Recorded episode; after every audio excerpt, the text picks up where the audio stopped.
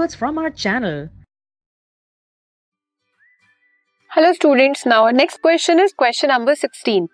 A dry tripalette of common base X when kept in air absorbs moisture and turns sticky.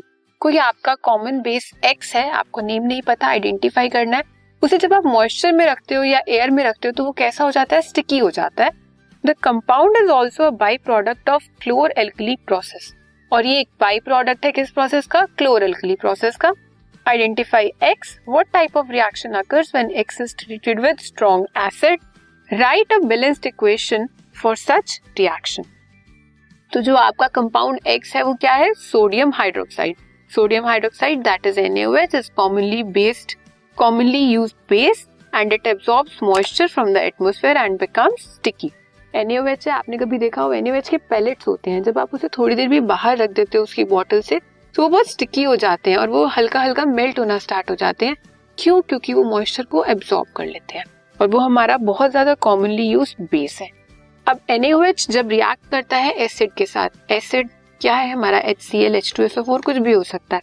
ये हमारा क्या है? Base यहाँ पे एसिड तो कौन सी रिएक्शन हुई? एसिड बेस न्यूट्रलाइजेशन रिएक्शन यहाँ सॉल्ट बना NaCl and water so this type of reaction is called neutralization reaction can we store base X क्या हमारा जो बेस एक्स है, क्या जो NaOH है, क्या हम उसे स्टोर कर सकते हैं in an aluminium container give reason in support of your answer क्या हम उसे स्टोर कर सकते हैं? नहीं कर सकते. क्यों?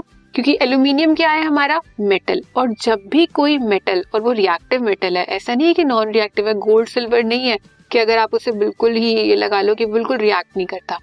तो अगर आप एल्यूमिनियम की वेसल में NaOH को स्टोर करोगे तो क्या होगा? एल्यूमिनियम मेटल है।